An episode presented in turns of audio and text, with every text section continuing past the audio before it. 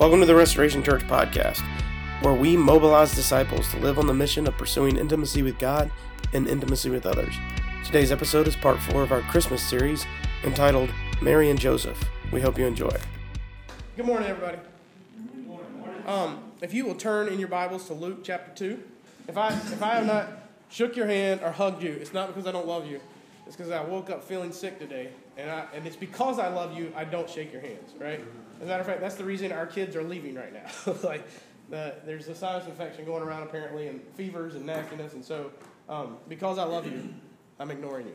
So feel, feel good about that. Um, Luke chapter 2, 1 through 7. Can I get somebody just to stand up and read this loudly? It's kind of going to set the, the pace for today. Um, in this in this Christmas season, we've been looking at the characters and the and the text, the nativity, and kind of like what can we learn from them.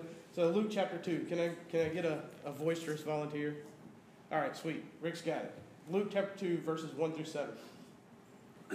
In those days, Caesar Augustus issued a decree that a census should be taken of the entire Roman world. This was the first census that took place while Quirinus was governor of Syria, and everyone went to their own town to register. So Joseph also went up from the town of Nazareth in Galilee to Judea, to Bethlehem, the town of David, because he belonged to the house and line of David. He went there to register with Mary, who was pledged to be, to be married to him and was expecting a child. While they were there, the time came for the baby to be born, and she gave birth to her firstborn, a son. She wrapped him in clothes and placed him in a manger because there was no guest room available for them. It's a good translation. What was that? NIV. NIV. Good translation. All right. Um, have you have you guys ever like last week? Lance taught us about um, Simeon and Anna. Remember? And this, this, is kind of a reversal. We were supposed to do Mary and Joseph, but that didn't work. So we did Simeon and Now we're flipping it around. But it's, it's kind of it expounds on each other because the basic the concept is it teaches us something really important about our life. So I just asked this question: What are what are you waiting on? What are you waiting on? What in your life are you just like, God? Any day you can move. You know, I mean, I, I any day you could conquer the sin. Any day you could change this marriage. Any day you could change this job situation. Any day you could, you know, what, what are you waiting on? What are you praying for that maybe you haven't heard an answer yet? And because sometimes when we pray and we don't hear answers, we get discouraged, right? Sometimes we just deal with it. We're like, ah, well, whatever, moving on.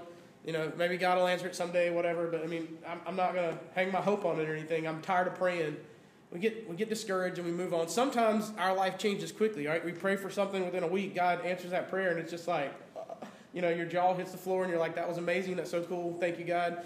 And then we go about our life, and we forget that God answered a prayer in a week, and, and so then when we're waiting, or maybe we remember that really well, and then when God doesn't answer in a week, we get really discouraged and we throw in the towel. What are you waiting on? What are you looking for God to do in your life? Today we're gonna we've been we're going through this series of the Christmas characters in the Nativity, and we've we've looked at angels. Right, we saw in the first week of December, we saw angels were sent by God to declare the coming of the Son, the King, to the shepherds, and that one of the things they declare was that the war on sin had begun. Right, they they did their their battle cry in the sky, and it shook the ground and it scared the snot out of the, the, shepherds and then they, that caused them to move to get up and go but the angels were sent to point us to christ right and we, we learned about angels um, some interesting things about angels. Then, uh, then we talked about shepherds. Why shepherds? Why in the world would you possibly spend all your time and energy from heaven announcing the birth of God, the, the, the biggest historical event in the history of humanity? Why would you announce that to the next to the lowest rung of society, right? And we learned that like who else would care more about the birth of a lamb than shepherds? Right? That was kind of the take home from that. and That Jesus was the Lamb of God who takes away the sins of the world. And shepherds, they those specific shepherds lived in the fields where David raised sheep, right? This is this specific field that the, the temple would go to those sheep and pick out the Passover lamb that would represent God's forgiveness and passing over the sins of the people. And then and the angels came and said, by the way, you're missing the Passover lamb He's over there. Go see him. And, and they got up and they went and found the Lamb of God who takes away the sins of the world, right? We learned about shepherds. And last week, Rick taught us about Simeon and Anna, about faithfully serving, just trudging along. Keep moving. Trust God. Keep moving. Well, today we're going to look at Mary and Joseph. We're going to look at something that uh, often, when you close your eyes and you think of the Christmas story, it, it probably we're gonna we're gonna we're gonna do this. We're gonna close our eyes. We're gonna do it eventually, but it it might not be what the text actually says, right? Because our Western culture likes to to think about what the movies tell us the nativity was, versus what the Scripture says the nativity was, what happened in the text. So we're gonna we're gonna dig in today, and what I want us to learn from uh, Joseph and Mary are four things, four very specific things. That there are ways to wait right? Let's start with this. There are ways to wait. Did you know that? There are ways to wait. Joseph and Mary were waiting for something. They were waiting for more than just the birth of a son, right? The, the angels came to them and said, to, to, appeared to Mary and said, Mary, you're going to be the mother of God's son. You are favored and blessed. Awesome things are going to happen. You're going to carry the son. And then in a dream, an angel came to Joseph and said, Not only are you going to be the father of the Son of God, he is going to be the king that takes back over the throne of David, and his, and his kingdom will never fail. The promises that I've said in the prophecy will be fulfilled in this baby, in Jesus. And so they weren't just waiting for their son to show up, they were waiting for a Savior who will, will save them from the sins of Israel, right? Will save them from their sins, and they were waiting for the king. They had this anticipation of something amazing. But they had to wait, right? So they found this thing out, and then nine months later, God answers the prayer. But then, does God really answer the prayer? Because the, the baby Jesus didn't become king right then, right? I mean, baby Jesus didn't save everybody from sin right then. So then they had more waiting. We'll learn how to wait today. That's what I want to look at, right? That there's two ways to wait. There's one, it's a passive waiting. You ever been done any passive waiting? This is passive waiting. All right, God, I want you to move, and I'm to sit here until you do it. I'm getting a little hungry. Any day now. All right, fine. If you're not going to answer it, I'm out of here. Throw in the towel, right? Passive waiting is you're waiting for God to do something, and when He doesn't move on your timetable, you're out the door. And then there's expectant waiting, waiting with expectation. Waiting with expectation looks a little different. It's hopeful. It believes that an answer is just around the corner. That God's going to, God, tomorrow, if not today, tomorrow, is the idea of expectant waiting. Their belief is, is not in passing things. The heart is full of hope, expecting the problem to be solved any moment. Expectant waiting means that you wake up every morning expecting God to move. Every morning. And then it also means things might change suddenly, but if they don't, you're still in it for the long haul. That's expectant waiting. There's passive, let it happen to me. If it doesn't, I'm out. And there's expectant, I've got, I, I got to keep the hope. I got to keep the faith. And I got to keep moving. Mary and Joseph had expectant. They were they were waiting with expectancy, right? They were looking forward to God doing something. And we're gonna we're gonna learn four things today about how we build a pattern of being people who wait with expectancy. Right? Am I saying that word right? I don't even know if I am. We're gonna make up a word, expectancy. All right. All right. Cool. Um, here's what we're gonna learn. We're gonna learn that expectant waiters trust God's word. It's the first thing they do. They trust God's word. Number two, they endure. Right? They don't throw in the towel, they endure. Expectant waiters keep their eyes open for affirmation. Keep their eyes open to see God affirm his call in their life. And then fourth, we're going to learn the power of pondering. Expectant waiters ponder. Right? It's a good word. All right, cool. Let's dig into the text. Um, expectant waiting means trusting God's word. Trusting God's word. Luke 1 26 through 33. Find that in your Bibles, on your phones, wherever you got it. Find Luke 1 26 through 33. It's on the screen if you don't have it, so I'm going to read it here. In the sixth month of Elizabeth's pregnancy, God sent an angel Gabriel to Nazareth to a town in Galilee to a virgin pledged to be married to a man named Joseph, a descendant of David. The virgin's name was Mary. And the angel went to her and said, Greetings. Listen to this. This is interesting. You are highly favored. You are highly favored. The Lord is with you. Mary was greatly troubled at his words and wondered what kind of greeting this might be. Right? Anytime you see an angel, you freak out. but the angel said to her, Do not be afraid, Mary, for you have found favor with God, and you will conceive and give birth to a son, and you are to call your him Jesus. And he will be great. He will be great and will be called the Son of the Most High. The Lord God will give him the throne of his father David, and he will reign over Jacob's descendants forever. His kingdom will never end. Mary gets the news of the coming king. Right? Matthew 1 20 through 25. Find that one. Matthew 1 20 through 25. It's on the screen. This is, the, this is when the angel came to Joseph and gave him this, this word of God, right? But after he had considered this, an angel considered divorcing Mary. That's what this was. Considered this, the angel of the Lord appeared to him in a dream and said, Joseph, son of David, do not be afraid to take Mary home as your wife, because what is conceived in her is from the Holy Spirit. She will give birth to a son, and you are to give him the name Jesus. Same message, right? He'll, she'll give birth, and you're to name him Jesus. And then here's the fun thing because he will save his people from their sins. All this took place to fulfill what the, word, the Lord had said to the prophets. The virgin will conceive a birth, uh, sorry, will conceive and give birth to a son, and they will name him Emmanuel, which means God with us. When Joseph woke up, he did what the angel of the Lord commanded, and he took Mary home as his wife. But he did not consummate their marriage until he, she had given birth to the son, and he gave him the name Jesus. Mary and Jesus, Mary and Joseph received very specific words from God, right? One, don't get divorced to Joseph, don't get divorced. Don't, don't do what is culturally acceptable. Don't do what is good for you and, or, or good for your name, but do what I'm telling you to. Trust me, I'm telling you, this son will do something amazing. He will save Israel from their sins. So you're going to be the father, you're going to name him Jesus, and he's going to do crazy, amazing things. And then he, she, the angel came to Mary and said, Mary, you're highly favored. You are blessed among women.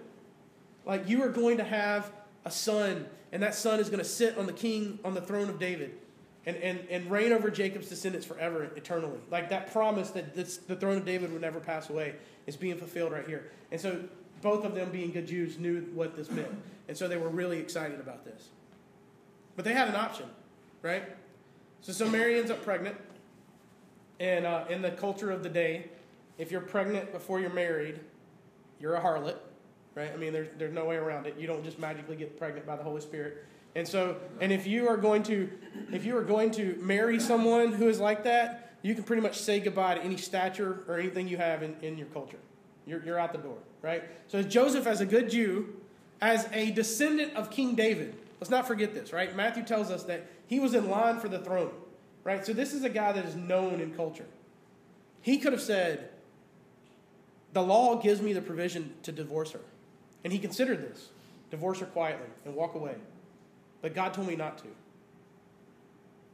Think about the shame that I will bring on the name of David by taking this woman as my wife.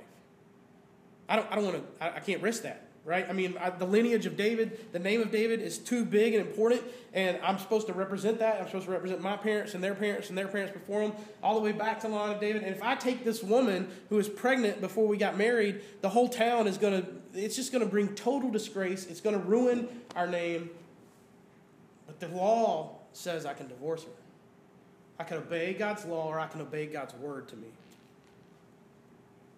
There was a risk there, right? What Joseph chose to do, according to this text, is he got up and he took Mary as his wife and he took her home and they, she conceived the son and they named him Jesus. He obeyed God's word. Here's my question to you. Mary did the same thing, right? Mary could have said, Oh my gosh, I'm pregnant. I'm going to be viewed as a harlot. My name is ruined. I, have done so much, God, to keep my virginity and keep myself pure and to do what's right, and now you're ruining that, and, and, and everybody's going to say things about me. Uh, maybe I should not have this baby. Right? I'm sure there were probably ways to get out of a pregnancy back then.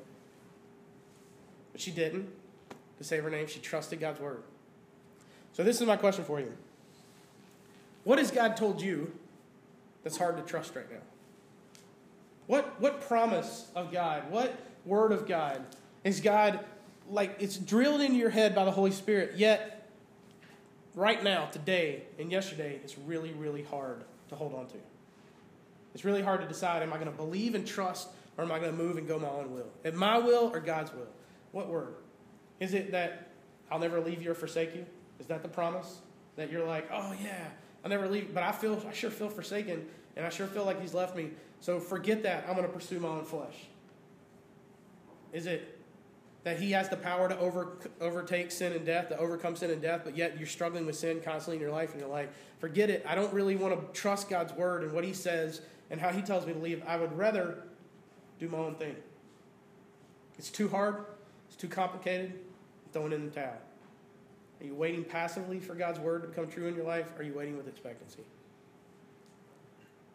Trust God, trusting God's word takes time, right? Trusting God's word takes time. Uh, any, trusting anything takes time. But um, time requires endurance. Time requires endurance. So the second thing is expectant waiting means enduring. Luke 2 6 through 7. While they were there, the days came, uh, the days were completed for her to give birth. And she gave birth to her firstborn son, and they wrapped him in clothes and laid him in a manger because there was no room for them in the inn. All right, let's do this. Everybody, close your eyes. Close your eyes. See the nativity story. Right? I, I want you to take a second and just, from the time that you hear, like in those days, Caesar Augustus demanded a census, blah, blah, blah, keep going. Like from that time, what do you see? You see Mary sitting on a donkey, right? Who sees that? Raise your hand. Anybody see Mary sitting on a donkey? Okay, cool. And Joseph is leading the donkey, right? And they're going into Bethlehem, right? Anybody see that? They're going to Bethlehem. And they get to the end, right? And then there's probably a very large innkeeper that looks probably a lot, a lot like your, yours truly. Um, greasy face, maybe some some spaghetti stains on his white t-shirt, his apron here. He's throwing out the throwing out that nice dinner, and they're like, "Hey, we're pregnant and we've been traveling. Can we get a place in the inn?" Right? Anybody see that? When you think about a nativity, you see that? And then he's like, "Nope, nope. There's no space, but you can go sleep in the barn. You can go bunk in with the with the animals." Anybody see that? That's typically what we hear, right? And we think, man, she had to endure such hard times, right? She, she had to ride on a donkey, and then she got thrown into the barn, then she had a baby in the hay, and then she had to wrap the kid in swaddling clothes. Where'd she even get clothes from? Maybe they brought him on the donkey, and then she laid him in the manger, and then there's like cows trying to lick the baby, and the goats are like, eh, and it's like, oh, it's so hard, so much to endure. All right, that's that's the, the Western idea of the nativity, right? They come in one night, Jesus, Jesus is born in the manger. The shepherds hear in the, the stars, uh, or the, the, angels come and appear in the night sky and light the place up. They run to him in the middle of the night and they go into the barn and they're like, oh, the baby Jesus. And they all excited. And Mary ponders in her heart. And then they go out and they start knocking on doors and telling everybody what they saw and what they heard. And people are amazed. And then they, they live in this barn for two years apparently because then the wise men show up, right? I mean, at all your nativity scenes at home, right? The wise men are there, right? Like the Western idea, right? Wise men didn't come for two more years. They weren't living in the barn anymore. They probably had a house, and it was more than likely, you know, it was in Bethlehem. They were there for some reason. But let, let me paint a more accurate biblical view and show you how much harder it was than you think it was, right? How Mary had to endure while God's word said, This is what's going to happen to you, and what she had to go through. And this might be more relatable to you, right? It's more relatable to me when you think about it. All right. Nine months pregnant, headed to Bethlehem. What is Bethlehem's name also called? The city of David. Who is Joseph? A descendant of. Do you think he has family there? He probably has family in, in, in, Bethlehem. So the likelihood of him rolling in and going to the inn and being rejected by a Middle Eastern person who hospitality is a huge thing in their culture and being kicked into the barn with a pregnant wife at, in the middle of the night, very low, right? The text in verse 6 says, the days were completed. It seems like they were in Bethlehem for a while, multiple days, right? The days were completed for her to give birth. Where were they staying? In the barn, right? No. Okay, well, think about this. They were staying in the barn. Why do we think they were staying in the barn? Because there was a manger. Manger. All right. So now it's going to get it's going to get real, right? Who who went home to their in-laws for Christmas? Yeah. And who had a wonderful time? Right. Raise your hand. Exactly. You never say no, right? No, I mean, Do you remember the first Christmas you went with your boyfriend or your girlfriend, with your wife or your husband? You went to their house and how awkward it was when you met crazy Uncle Steve, right? And, and like and everybody was they had their traditions and you had to fit in and you were just like, hey, okay, well, this is cool. I'm here. You know what I'm talking about? You're smiling. It's kind of odd. You know, it's like it's kind of weird when the first Christmas where you're going to the in-laws' house. This is what Mary did. Mary goes to the in-laws' house, right? Middle Eastern culture, hospitality is a huge thing. A pregnant lady's not going to be kicked into the barn, right? But there's this word. Put it up on the screen. You got the word? There you go. Katalyuma. Katalyuma. That's not how it's spelled in, in Greek, but I mean, I, I, so he's going to kill me. But that is how it's phonetically sounded, right? Katalyuma. You know what katalyuma means? There's three, there's three translations for it. This is katalyuma. Ready? Inn, guest room, or dining room. Inn guest room or dining room. Rick's translation was wonderful. There was no space for them in the guest room. Right? This is Middle Eastern uh, architecture, right, at this time. There was a, a bottom floor and then a top floor.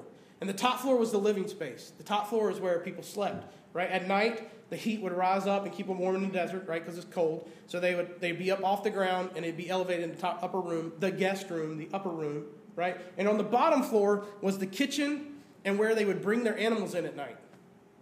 Archaeologists have found that most of the houses in, in the early first century Jerusalem, they had these dugout pits in the in the main room downstairs. These dugout pits. And so you didn't want your, your animals either being stolen at night while you're sleeping or, you know, because I mean, your goat, that's your source of cheese, and everybody needs cheese, right? Your pigs, that's your bacon. Amen? No, ain't nobody taking my bacon, right? I mean, but they didn't eat bacon because it was unclean. I know, whatever. But the point is, like, for me, I'd have bacon because I'm, I'm a Gentile. But anyway, moving on. Like, you had your goats, you had your sheep. You know, you'd eat bacon too? Preach it, girl. Gentile. What, what? Thank you, Paul. Bringing the gospel. So, um, they would bring their animals in, and there was a lower dugout pit, and then there was this raised platform where they did all the cooking and where they did their preparation, and then they would go upstairs to the dining slash guest room, right? So think about this: Joseph and Mary head to Bethlehem for this census. Well, who else was going there? Everybody in the line of David. And I guess other people beat them because they didn't have to stop 30 times for her to use the bathroom. You know what I'm saying? Like, so, I mean, like, other people beat them there and they filled the guest room. So there was no room for them in the guest room. So they got relegated to the kitchen, right? For days. Sleeping in the kitchen with the animals at night. Sleeping in the kitchen. It's a little harder, right? I mean, can you imagine going to your in laws, your in laws for the first time, and they're like, oh, you're pregnant? Okay, well, that's, that's not good because all we have is the kitchen. And there's some goats down there. They're really nice. They won't bite your ear. It's okay. But then you wake up every morning to a cow being like right on your face, and you're like, oh my gosh. And you, can you imagine the conversations over multiple days until she decided to give birth when she's like laying in her sleeping bag and Joseph is in his sleeping bag because they didn't consummate the marriage until the birth of Jesus. Like, and they're sitting there and jo- Mary's like, if, if Uncle Steve says that joke one more time, I swear I'm gonna, I'm gonna strangle him right? I'm pregnant. It's Not, i have been doing this for nine months. I'm ready for this baby to get out. I'm, I'm, about to strangle Uncle Steve if he tells that story one more time. Can they please stop talking about how the Romans took away your throne? I'm about sick and tired of this, right? I mean, can you imagine the conversations, the real conversations that she had to endure? And now let me ask you this. Here, this is the big thing. She was called highly favored and blessed. Sleeping on the kitchen with the goats and the sheep sound blessed to you? Like when you, when you picture blessed or highly favored by God, does being relegated to the kitchen, just, just above where the pigs are at night, does that seem highly blessed to you? How many, how many times in our life do we want our life to look something different, to look blessed or highly favored, yet it doesn't look that way, and so we stop enduring and stop trusting God's word? We miss out on the opportunity to keep plugging along and being faithful like Simeon and Anna. We miss out on that because it doesn't look, God, like you're with me. It doesn't look like you've got this. It doesn't look like you care too much. I'm on the floor getting ready to give birth in the kitchen, and there's a goat staring at me. This is not highly favored. Highly favored would be upstairs in a fluffy bed, right? That would be highly favored. And all the relatives are up there, and they got here first. And now I've been down here for several days, sleeping on the concrete slab, about to have a baby. Mary and Joseph had this expectancy that something greater was coming. And so they endured suffering. When they didn't look blessed, they kept going. When the days were completed for her to give birth, she had her son, and she wrapped him in swaddling clothes and laid him in a manger. The mangers were dug out sections in the lower level where they would put food at night for when they brought the animals in, there was a feeding trough. So I think she went to the in law's house, got relegated to the kitchen, had a baby, and it was like, this is the only crib available. So she wrapped him in swaddling clothes and put him in there. In a peasant's house in the middle of Bethlehem. And when the, when the shepherds heard about this king has been born, they weren't scared to run into the peasant village and look for the peasant house with this king in it lying in a manger on the bottom floor in the kitchen. That's where they lived. They lived with the sheep. They probably hung out on the bottom floor all the time. It was like, it was normal for them, right? And yet, she was highly favored and blessed. How many times in your life do you want to throw in the towel because you don't look hashtag blessed? That was for you, right? That's hashtag blessed. Hashtag favored by God, right? I mean, but you're just like, I'm done, I'm finished, passive waiting. Trust takes time. Time requires endurance. Endurance is fueled by affirmation, right? Expectant waiting means keeping your eyes open for affirmation. Right? That's the next point. um, I think they endured and believed because God had given them little bits of, of encouragement along the way. Right? Little encouragement along the way. So Mary hears you're going to have this baby. Joseph's like, I got to take this woman that's that's not con- oh my gosh, she's she's pregnant. It's going to ruin my name. God, you've got to do something to help me know that this we didn't just have a hallucination and go crazy, and I just threw away my family name for nothing. Right? You got to do something. So she goes and visits her cousin Elizabeth. Right? And what does Elizabeth do when she, when she sees Mary for the first time? She goes, "That was fun." Right? Because John the Baptist jumped in her, the baby in her leaped in her womb. Right? John the Baptist, and she said, "Blessed are you among women." for the fruit of your womb. Like, and, and it is blessed is the fruit of your of your womb. Like she, God through John the Baptist jumping, and the Holy Spirit told Elizabeth to affirm in Mary what was happening. Stay encouraged, right? If you're three months pregnant now, stay encouraged. God is moving. So we see that one, right? And then we see the angels and the shepherds, right? Then the, the shepherds come running into the house after the baby's born. And you know, Mary and Joseph are like, okay, yeah, highly favored. Yeah, uh, they're laying in the trough. That's great. So any day now, king of David and, you know, any, yeah, let's go saving the sins of the world. And then all of a sudden these crazy shepherds run in they're like, oh my gosh, this is him. This is the king? We just saw a bunch of angels in the middle of the sky. This is the king? That's pretty sick. I, that, this is the king. You, you are the mother and the father of the king. This is the guy who's going to save the sins of the world and, and bring joy to all men and peace to all nations. This is him. Oh, that's so crazy. And then they left and they told everybody, right? And Mary and Joseph had affirmation. They didn't have a hallucination in their dreams or uh, that saw an angel before and said, "You're pregnant," and by the way, you got roofied. Now I don't, I don't know how it was, but like they didn't they didn't say that to her. No, she saw an angel, and the angel said, "You're going to bear the Son of God." And then Joseph saw an angel, and the angel said, You're going to be the father. Now get going. And then Elizabeth encouraged her, and she was affirmed. And then the, the, the shepherds came and affirmed because they saw the angels too, and they heard the announcement, and they were encouraged and affirmed. And then it keeps going. Then a few days later, they take this baby to the temple. And who's there to affirm what God was doing? Simeon and Anna. Right? And they run over and they're like, That's the Messiah. I've been waiting for him my whole life. And Mary and Joseph are like, We got to keep going. We're not crazy. We got to keep going. And then Simeon, and then a few years later, you know, two, whatever, two and a half years later, these kings come rolling into town with this caravan of people and, and this, this, their personal armed guards, and they rock in there with gold and frankincense and myrrh, and they've worshiped at the feet of a toddler. Two, two years later, after, after Simeon and Anna, and, and then all of a sudden it's like encouragement, encouragement. They kept their eyes open and they saw God affirming what his calling was in their life. And then Herod tried to kill him. More affirmation. And the angel says, Go to Egypt, flee, and then and stay there until I tell you to come back. Because the king is trying to take out the king. Affirming, affirmation, encouragement. It produced endurance. Endurance, trusting God's word. And then they come back, and Jesus grows up, and he goes to the temple, and they're looking for him at Passover. And then and Jesus is there teaching the rabbis, and they walk in there like, I'm really sorry, I did not mean for him to be talking. I know he's 12, I'm sorry. And they're like, no, no, no, he's teaching stuff we never knew. This guy, this kid, he's something special. And they're like, okay, bye. You know, encouragement. And then 12 men decide to jump out of their fishing boats or leave their tax collecting or whatever they were doing and follow this guy and call him Lord. And he says, Who do you say that I am? And they say, You are the Son of the living God. You are the Messiah. Well, why don't y'all go away? Where else would we go? You have the words of life. Affirmation, affirmation, long time, endurance. And Jesus is like 30 something at this time. And then three years later, there's a cross. And that is a reason to throw in the towel if you're mom, right? Your son just got killed by the Romans. But all the way along, God was affirming what he was doing.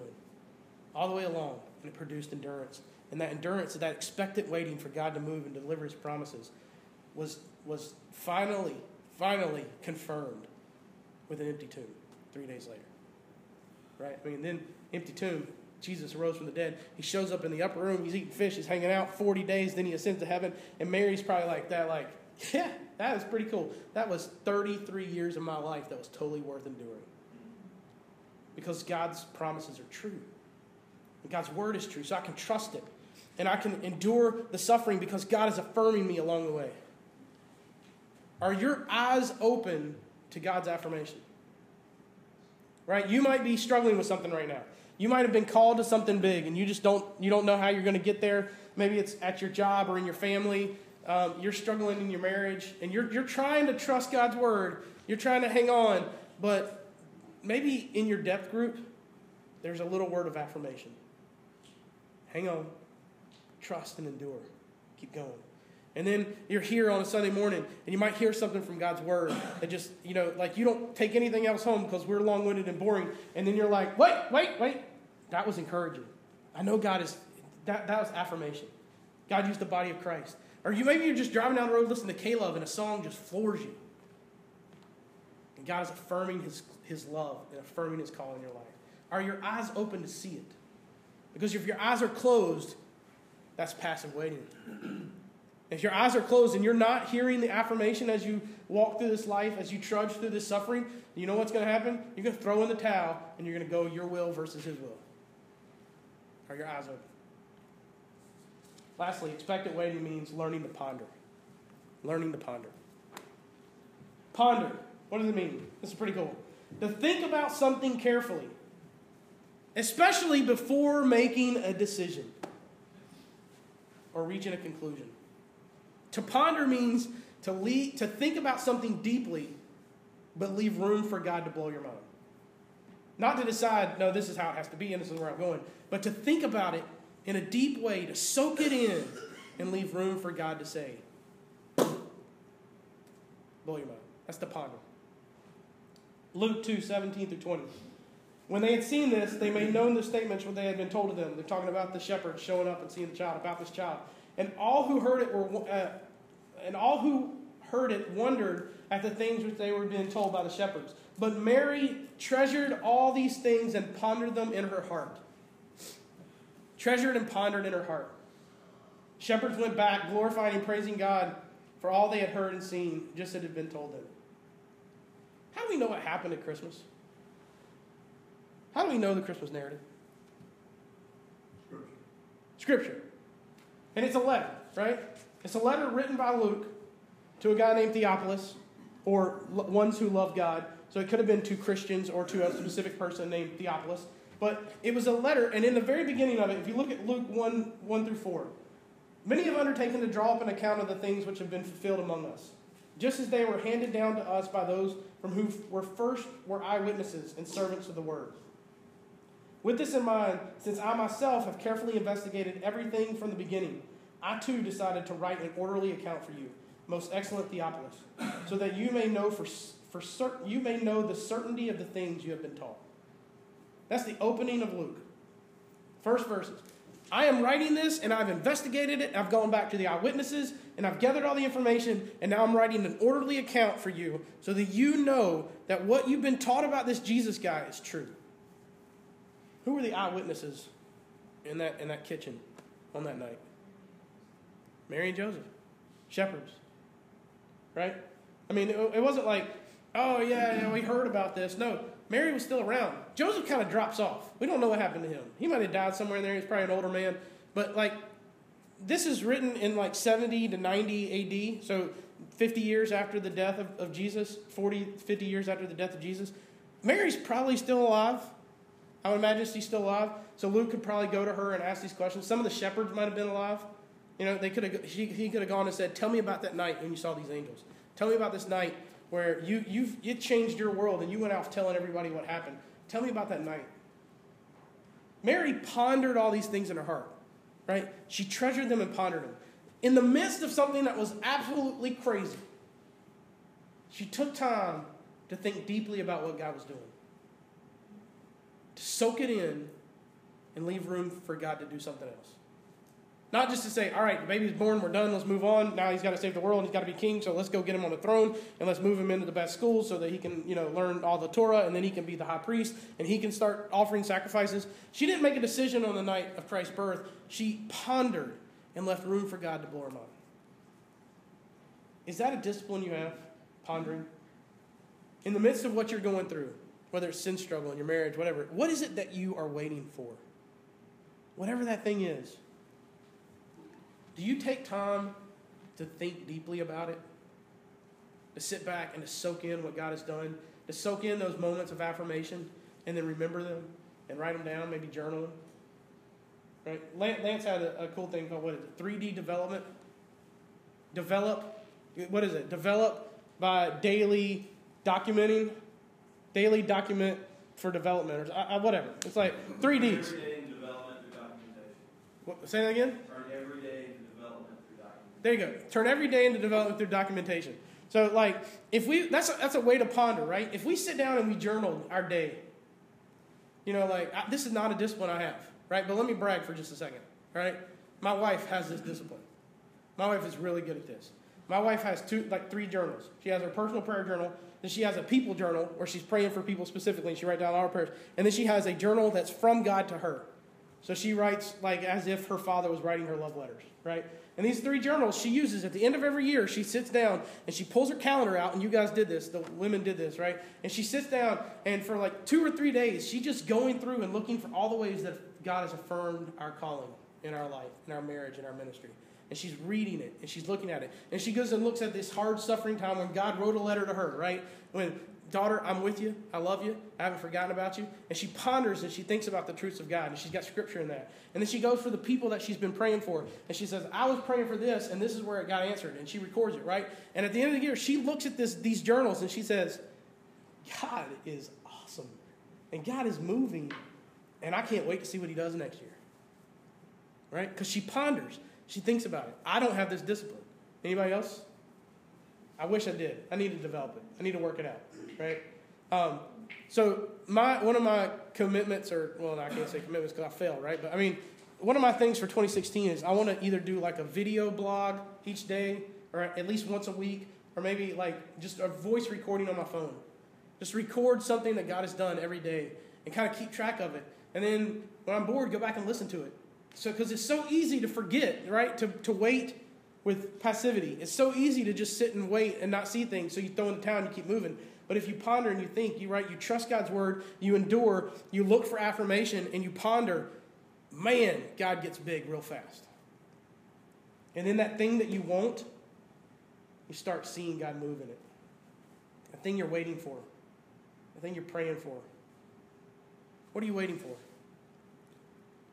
Are you waiting for your marriage to change? For your husband to connect emotionally with you? Are you waiting for your wife to understand that all you need is a foot rub when you come home? You know, like, are, are, you, are, you waiting, are you waiting for a sin to be overcome?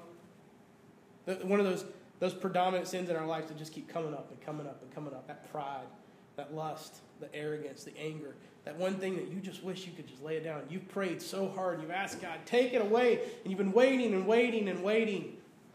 You're just like, forget it. It's never going to change. I'm always going to be an angry person. I'm always going to be full of pride. Just forget it. What are you waiting for? And then, secondly, how are you waiting? Are you trusting God's word to be true? Are you enduring suffering when you don't feel blessed? Are you looking for how God uses his body and his word and his spirit and worship music and your friends and your family and your spouse and your kids? Like, are you looking for God, how God is affirming his call in your life over time? And then are you taking time to ponder? There is a lot of power in pondering. We know the Christmas story because Mary pondered. She treasured all these things in her heart. She thought about it deeply and waited for God to move. And then each time God affirmed it, she probably pondered again, I would imagine. When she, uh, the, at the temple when he was 12, she probably did some pondering. You know, when Jesus was at the wedding and he made all that wine, she was like, I got to ponder this one. That was pretty crazy. it's like, that's pretty amazing. And then, you know, all the way down, all the way until he looks at her carrying a cross and says, I make all things new. She probably had to ponder that one because it didn't look like he was making very much new until three days later when that grave was empty. Makes all things new. What are you waiting for? How are you waiting? In 2016, will you work on developing the discipline of pondering? That's my challenge to you. We're going to worship some more, spend some more time in some music. I just want to let God just breathe and uh, you know move in His Spirit and, and, and, encourage you through either song or through um, through people. If you if you just feel like the Holy Spirit is leading you to go encourage somebody, you be that affirmation, be that step. Encourage, help someone endure, endure, teach, share a word from God in His Scripture. Share share what the Word says to encourage someone and, and help them learn to trust it. Right? We're just going to worship together. That's that's how we're going to end the day, and then. Um, uh, yeah, and then we'll, we'll have some discussion about it. Okay? Let's, let me pray for you. Thank you for listening to this episode of the Restoration Church podcast. If you'd like to learn more about our church, hear other messages, or find out how you might be able to contribute to this vision, please visit us at www.restorationchurch.us or follow us on Facebook at Restoration DCH.